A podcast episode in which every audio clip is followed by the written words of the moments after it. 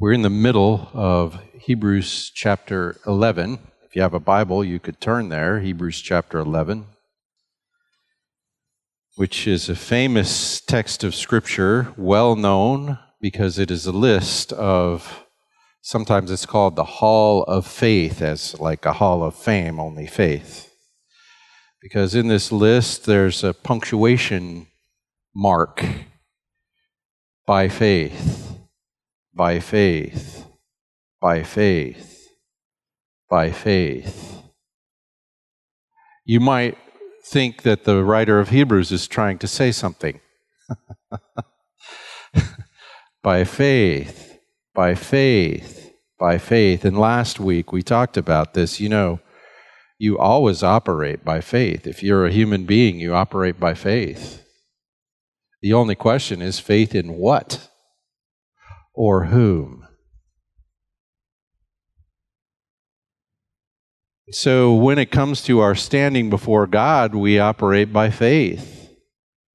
Some of us trust ourselves to the idea that there isn't a God that we stand before.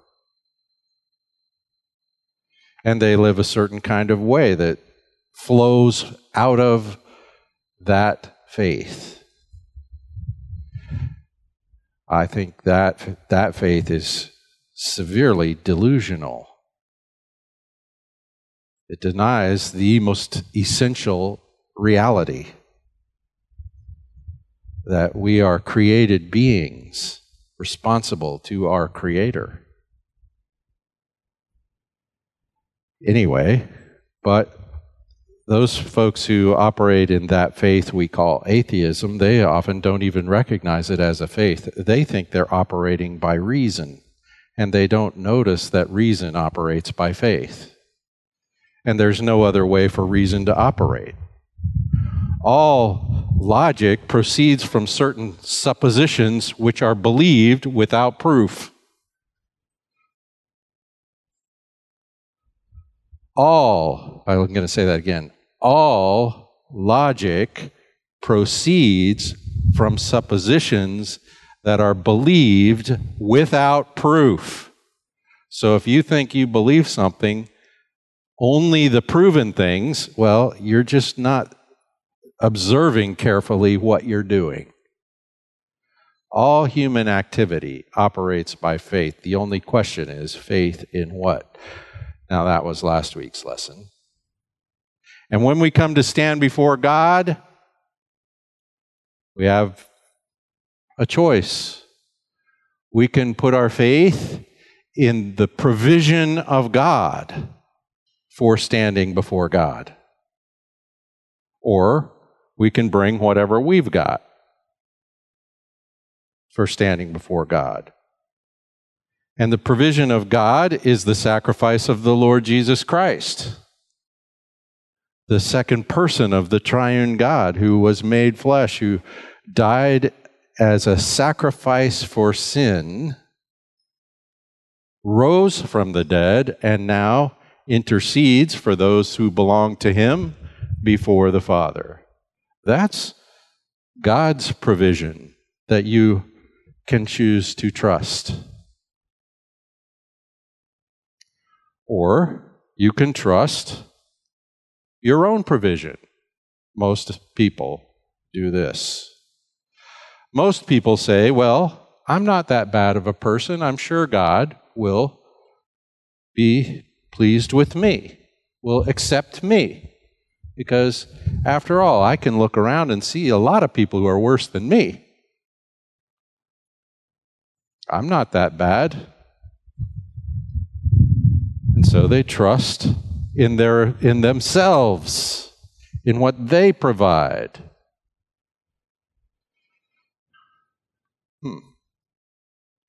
The Scripture is quite clear that that will not be adequate.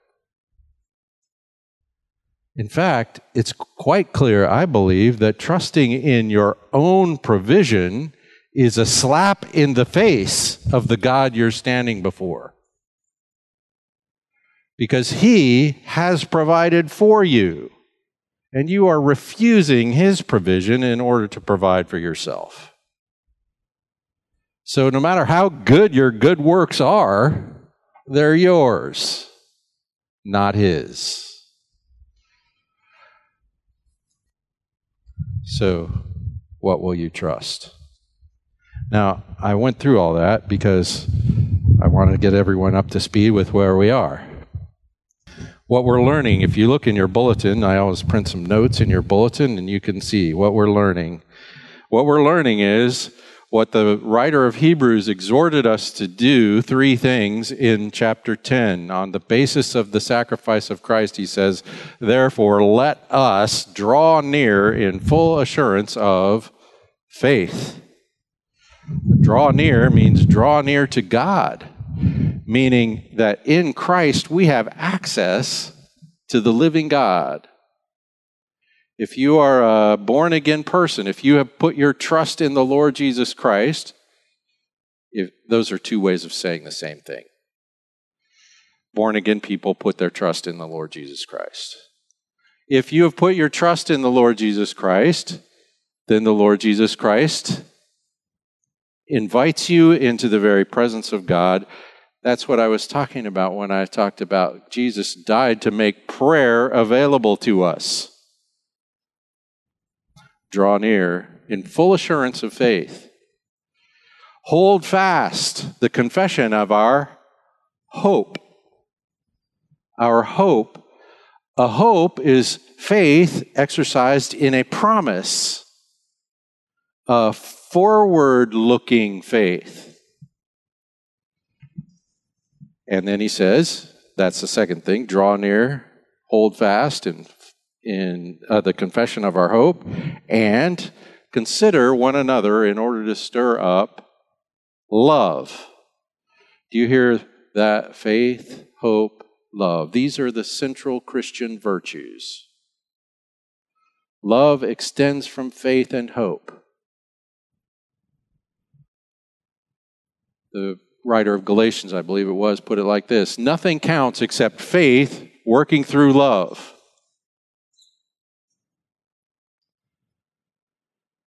So these things, we draw near, we hold fast, we consider one another, faith, hope, love. We trust God, we hope in the promise of God, and we think about each other in order to stir up love. We do this because God is utterly trustworthy. God is utterly trustworthy because God is true to himself. So if he says he will, he must. But not only is he true to himself, he's also good. Because he's true to himself, he's true to you. And to me, and to everyone else. And what he said, what he has pronounced over any person, he will fulfill. He's utterly trustworthy. He can be relied on to deliver those who trust him and to judge those who don't. He delivers those who rely on his provision. He judges those who rely on anything else. He's announced this quite clearly in the person of Jesus and in the Scriptures. God has made some surpassing promises to those who trust in him. The promise of full access before the throne of God. You can pray about anything, anytime, any place. Full access, and he promises provision, perfect provision, all the time.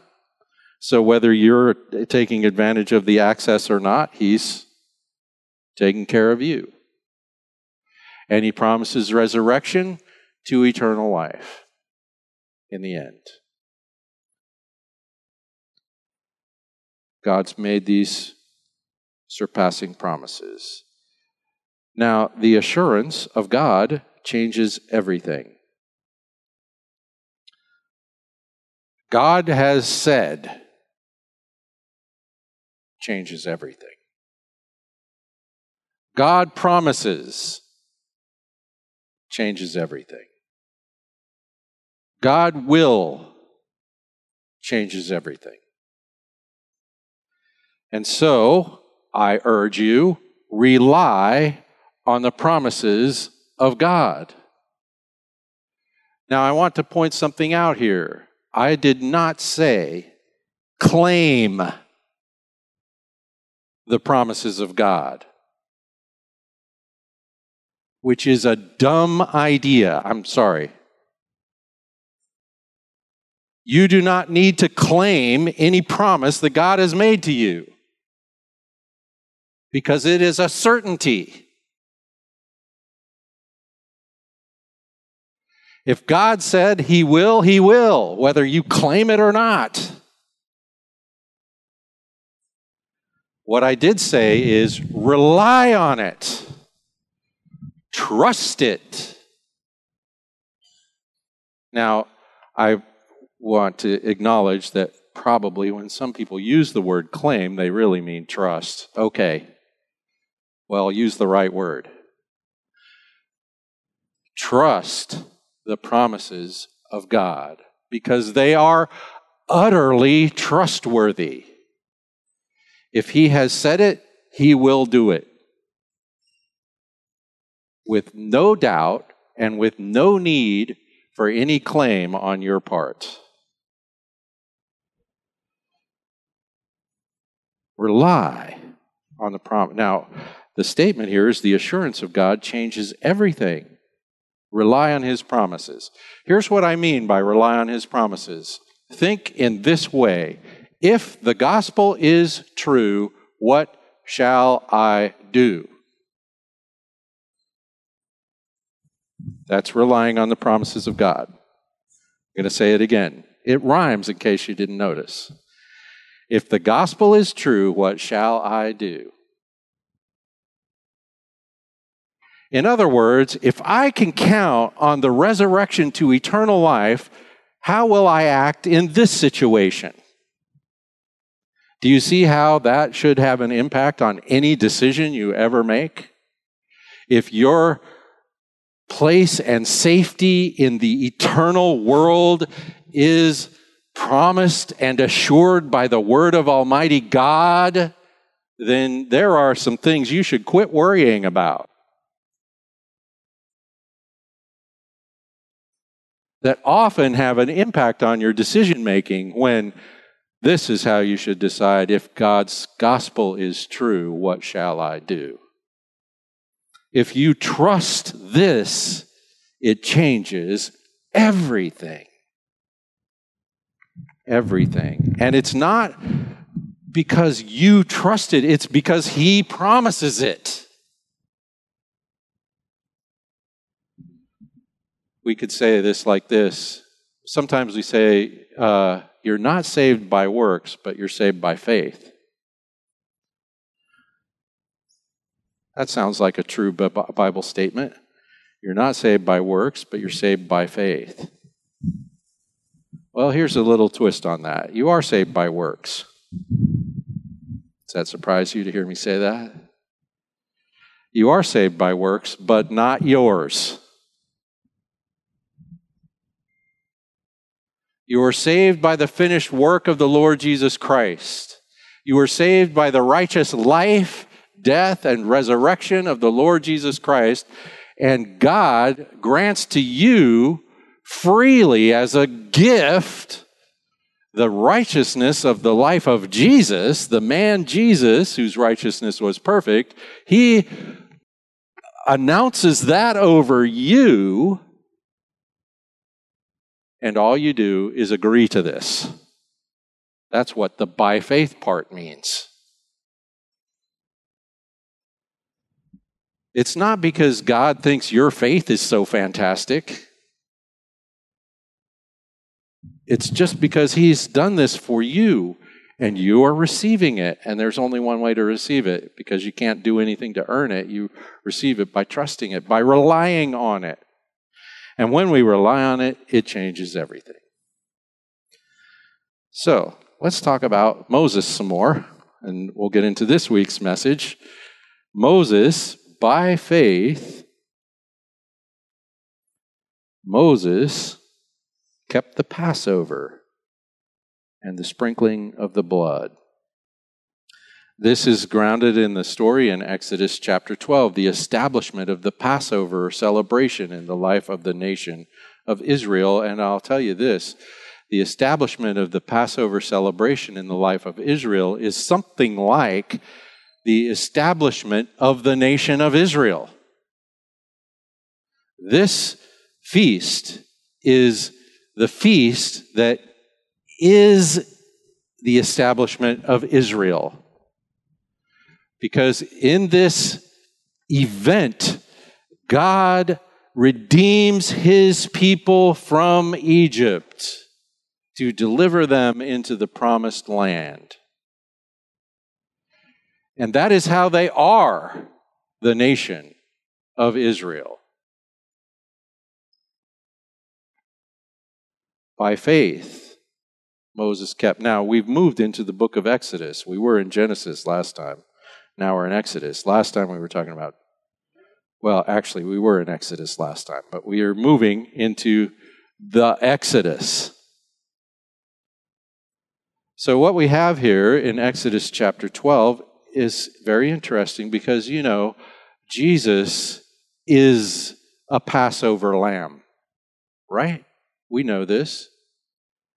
In the Papiamento language, it's embedded in the language, Bon Pascu, Passover, Happy Passover, by which we mean Easter, by which we really mean Good Friday and Easter. And we even use it for Christmas, which I kind of like, because behold, the Lamb of God who takes away the sins of the world. There he is. He's shown up on Christmas. By faith, Moses kept the Passover. Now, what's going on in the Passover is a substitutional sacrifice. The same judgment would fall on any household of Israel that did not make the sacrifice and put the blood on the door. What we have in the Passover is a meal eaten in a hurry. I like that. With your boots on. Ready to go. Ready to follow. Ready to depart from slavery. You know, when you come to the communion next week, I encourage you to, well, don't wear big old heavy shoes, you know. But when you come to the Passover, you come ready to move. Remembering you were redeemed out of slavery. And so the celebration of the Passover in the nation of Israel is the celebration of the Lord's table in the body of Christ. The memorial, the remember when God saved us. We remember when he saved us and we are assured that we are saved. Redeemed, purchased out of slavery. It's a memorial meal. It's the memorial meal that constitutes the nation. And so our memorial meal is the memorial meal, that's hard to say, that constitutes the body. That's why we, well, one of the many reasons we do it together. We don't each have a communion celebration in our house. We are the people of God, not a person of God. And so the people of God celebrate this together. And we have this memorial meal that celebrates the sacrifice of Christ. It's a demonstration of the Lord's power to judge and to redeem at the same time. You know, the thing that you're saved from is God. You choose to trust in his provision or to trust in your own provision, and you are saved or judged in the exact same event. The cross of Christ condemns us if it doesn't save us. But the main thing about this is it's a demonstration of the Lord's power. In this story in Exodus chapter 12, the people did as the Lord commanded. They put the blood on the doorposts, and they were passed over, and Egypt was judged. And Egypt said, "Enough is enough," and they threw them out, and they paid them to leave. And so the Lord is on display. As we read, he judged the gods of Egypt. And if you've probably seen this, if you study the plagues, they're all, each one kind of aimed at one of the gods of Egypt. And they show that Yahweh, the living God, the one true God, the creator God, the God who is all-powerful and supersedes any other idea of any other God that we might come up with. And of course, we did come up with all the others. By faith, Moses kept the Passover. The people trusted the Word of God. How do you see that? That's the by faith part, right? By faith, they kept the Passover. How did they do that? Because they believed, they acted according to their belief.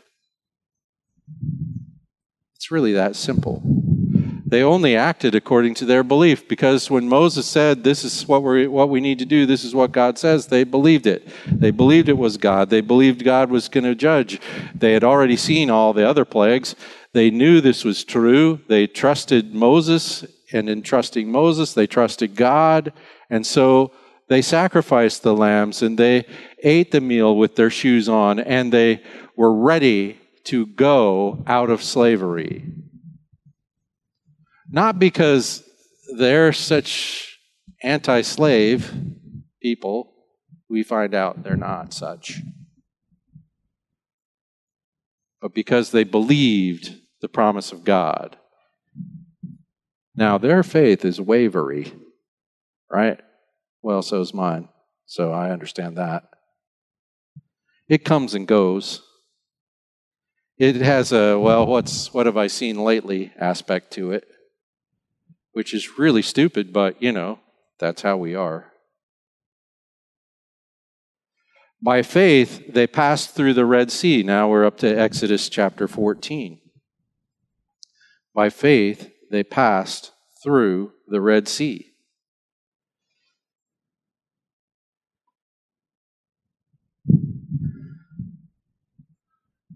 Here's the interesting thing. Here's an interesting thing about this.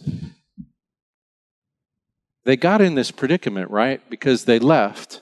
And then the scripture says God hardened the heart of Pharaoh. God acted on Pharaoh so that Pharaoh changed his mind. Now here are all these plagues, all this work of God has been about getting his people out of Egypt. And as soon as they get thrown out of Egypt, God makes Pharaoh change his mind about it. What? Well, that's what happened. The Lord arranged this predicament.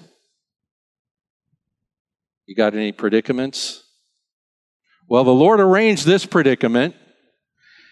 He got them out, and so they went where he directed them. And they run into this body of water. The Lord, here's the text. The Lord spoke to Moses, saying, "Tell the sons of Israel to turn back and camp between Migdol and the sea. And you shall camp in front of Baal Zephon, opposite it, by the sea." So why were they where they were? Because God put them there.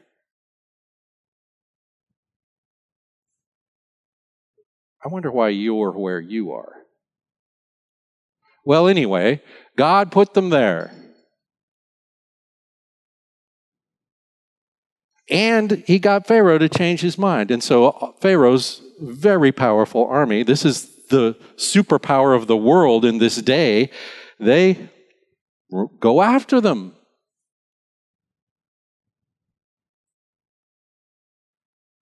And so the people of Israel are in a bind, literally.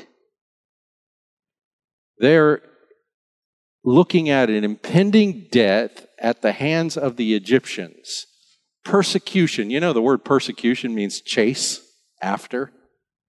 Well, this is a classic case. They're being chased after. So they'd followed the Lord into an impossible situation. I am reasonably confident that if you follow the Lord, you will come across some impossible situations. Here's what happened. They were very frightened. This is Exodus 14:10. They were very frightened. As Pharaoh drew near, the sons of Israel looked, and behold, the Egyptians were marching after them, and they became very frightened. That figures. Listen to what they did. So the sons of Israel cried out to the Lord. Oh. They cried out to the Lord. And we might think, oh, there's the faith. Yeah, that's right. I would say that. That's right. There's the faith. They're not crying out to the Egyptian gods. They're crying out to the Lord. But you should hear what they cry out. Probably your prayers are kind of like this. They said to Moses, Is it because there were no graves in Egypt that you have taken us away to die in the wilderness? You ever pray like that? Lord, what on earth are you doing? Even I can tell this is not a good idea. So they're crying out to the Lord and complaining in doing so. Why have you dealt with us in this way, bringing us out of Egypt? Is this not the word that we spoke to you in Egypt, saying, leave us alone that we may serve the Egyptians? Let us remain in slavery, for it would have been better for us to remain in slavery than to die in the wilderness. So they're looking in the right direction, but they're not doing it very well. But here's the thing. The promise of God is, I am getting my people out of Egypt. He made this promise to Joseph more than 400 years ago, and he's keeping it when he said he would keep it. And it doesn't depend on how, the quality of their faith, which is a very low quality, very much like mine. Lord,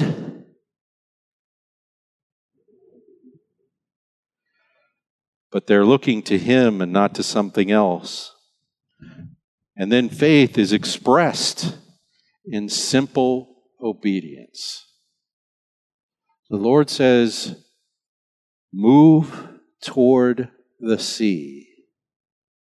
And Moses, raise up your staff, and I'm going to make a path, a promise.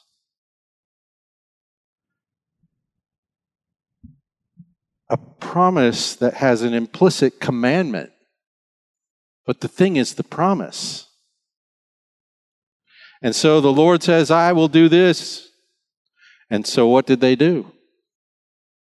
Moses raised up his staff, the water parted, and they walked. They moved. They obeyed. They trusted. Now they trusted in anticipation of obedience, but where does their faith show? By faith, They passed through the sea. And we see this great intervention of God. And this is why he did it. The Israelites don't steal themselves from Egypt and run away to the promised land.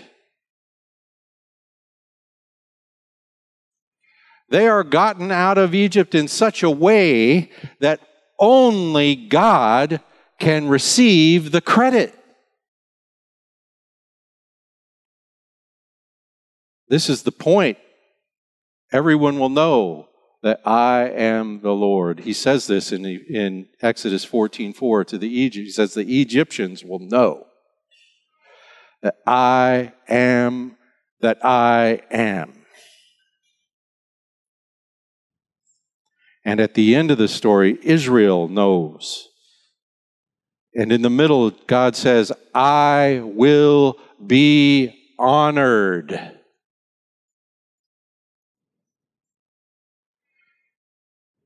And the Egyptians, they chase them into they go into the sea too. And then suddenly everything's going haywire, like wheels are falling off their chariots and horses are getting stuck in the mud and everything's gone crazy. And the Egyptians, this is what they say, run! The Lord is fighting for them.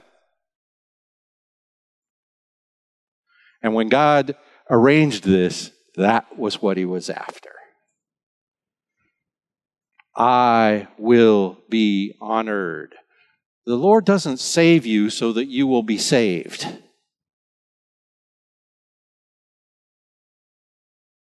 He saves you for his glory, for his honor, for the worship of him, to gather a people together in Christ that honors him, trusts him, and exhibits the consequential love and obedience in the world which honors him.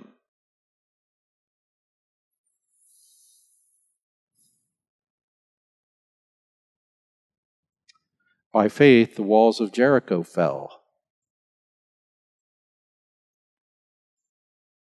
Now we're in the book of Joshua. We skipped over the unfaithful period, do you notice? Now we're in the book of Joshua, and we're right up again to the gates of the promised land, and this time Israel obeys. And they do the craziest thing. They march around. They're going to conquer Jericho, right? So they march around. They just walk around the city a bunch of times for a week.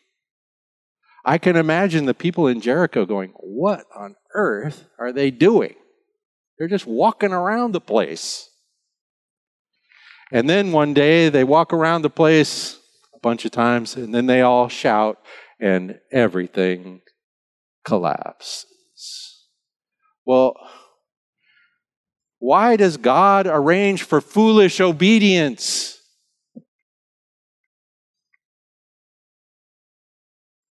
So that everyone knows it's him. Faith expressed in simple, sometimes seemingly nutty obedience in anticipation of the Lord's action. When we trust in the promises of God, when we anticipate the Lord's action, when I say to myself, the Lord has said to me, assured me personally that he will always meet my needs, then I can stop meeting them myself. I can do something obedient and let him provide for it. Now that's not an everyday kind of activity, but I've experienced that. Have you experienced that? I've moved from this job to that job or from this job to this school where there's no income, and I think, but I'm sure that's what the Lord wants me to do, so I'm doing it, and it's his job to worry about where it's going to be provided for. And that enabled me to actually do it.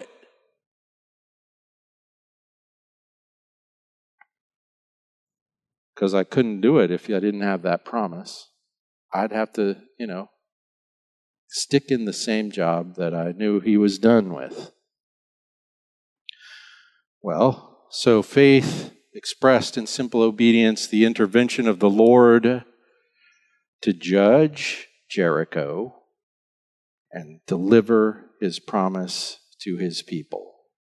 And the point is this, at the end of Joshua 6, the Lord was with Joshua and his fame, I'm thinking that's the Lord's fame, was in the whole land.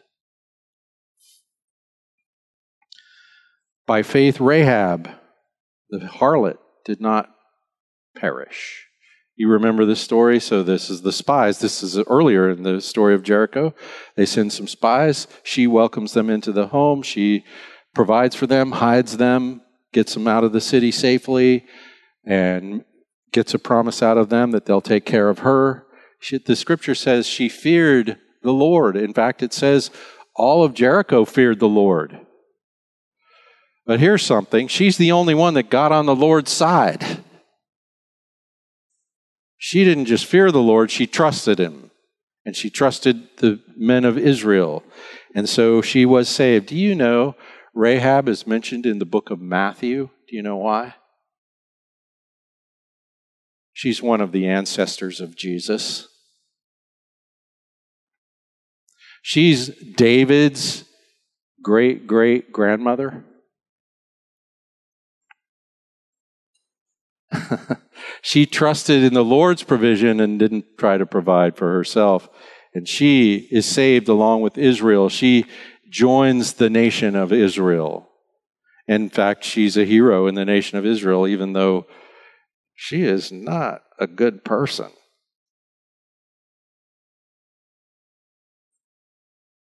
Every time she's mentioned, she's named Rahab the harlot. You think, well, now why is God doing a thing like that? Why does it even mentioned? Because it's not that relevant to the story. Because God uses the things you don't think he'll use. Why? So that it will be clear that it's him and not them. Jesus said in the great Sermon on the Mount, he said, "You are the light of the world. Let your light so shine before men that they will see your good deeds and give you glory." Is that what it says? So that the world will appreciate your goodness.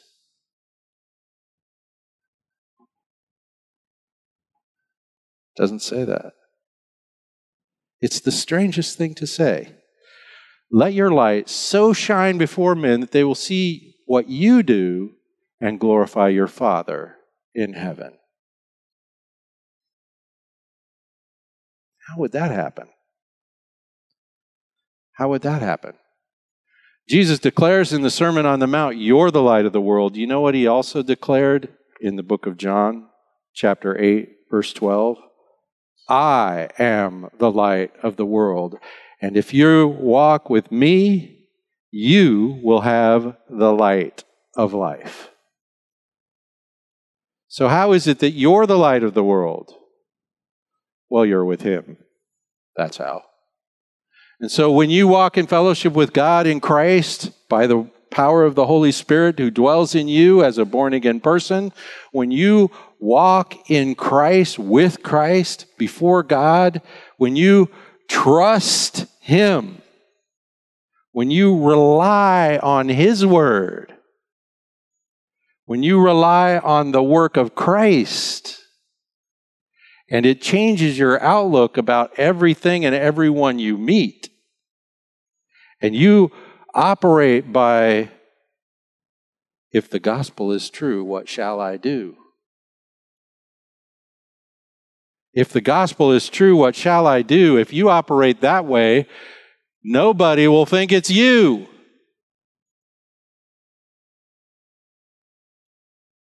nobody will think it's you.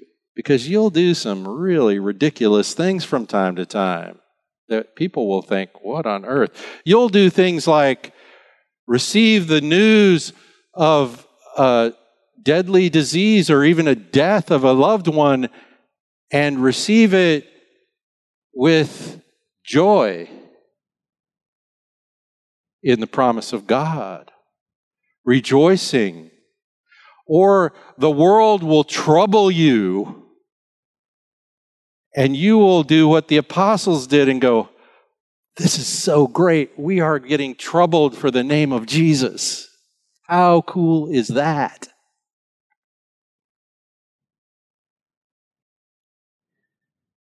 And everyone will say, oh, that can't be, well, they might say you're just crazy. They probably will. But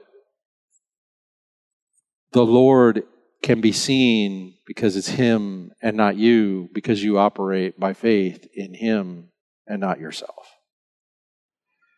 Let your light so shine. Let your light so shine. Your light is not your good deeds. It's Christ in you, the hope of glory. And when you operate from Christ in you, the hope of glory, you're not worried about the little hopes that everyone else is relying on. You have that hope, and you're a different person. May the Lord help us to more consistently remember these things. May the Spirit of God remind us of these things, that in Christ we are safe and the recipients of these great and precious promises that change everything. And we are the ones who live, if the gospel is true, what shall I do? There's great liberty in that question. Great liberty. Let your light so shine. Father, we give you thanks for your goodness is beyond our imagination. We do ask, Father, fill us with the Holy Spirit. Fill us with faith. But Lord, we look to you. However strong or weak or misguided our faith might be, we want to trust in you and in your word and to live from there. Help us, Lord. Help us. We believe. Help our unbelief. Thank you, Lord. In Jesus' name, amen.